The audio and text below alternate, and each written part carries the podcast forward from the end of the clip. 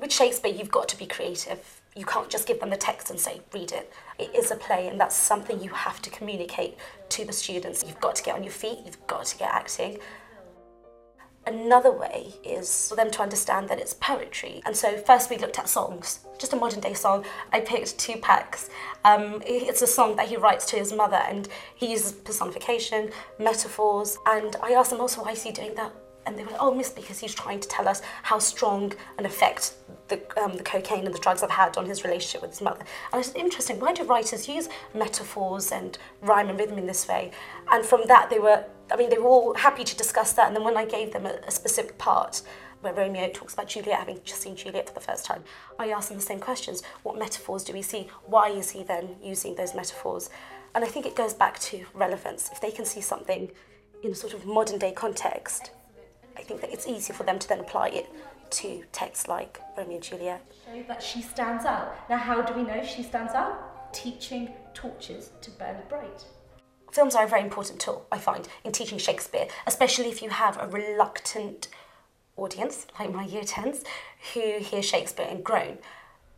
For example, Romeo and Juliet with Leonardo DiCaprio and Claire Danes. They recognise Leonardo DiCaprio, so automatically they have more time for him. Um, and I suppose that engages them.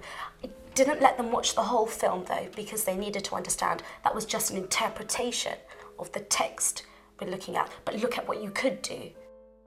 One of the ways in which I've used a video clip is just at the beginning of the lesson, watching two university students talking about the language because the focus on that lesson was iambic pentameter and language. Spirits and are melted into air, into thin air listening to students talk about it and how, how enthused they were about it had a, I think had a positive effect on my students because it took their attention away from the teacher just talking about Shakespeare.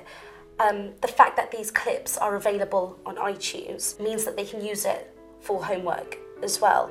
And also just to help their own understanding. They might not want to admit to me in front of a whole class, Miss, I didn't quite get that. But if I tell them, here's the link if you want to read up on it, I think that's a fantastic tool. I find the fact that it's video makes it mm-hmm. much more likely that they'll engage with the text.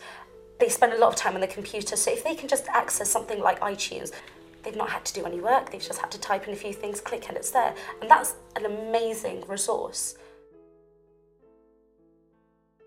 When I first tell, especially the younger kids, we're going to look at Shakespeare today, even if I've come with fireworks and lots of enthusiasm, it's, oh, great, miss, that's not even English, not again is that the one where Juliet and Romeo kill themselves, even if we're not looking at Romeo and Juliet.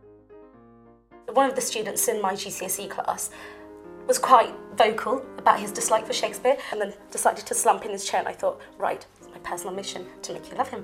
And um, I knew he had a girlfriend, so the minute I said, have you ever been in love or fancied somebody, his eyes sparked up. And I asked him, How does your girlfriend make you feel?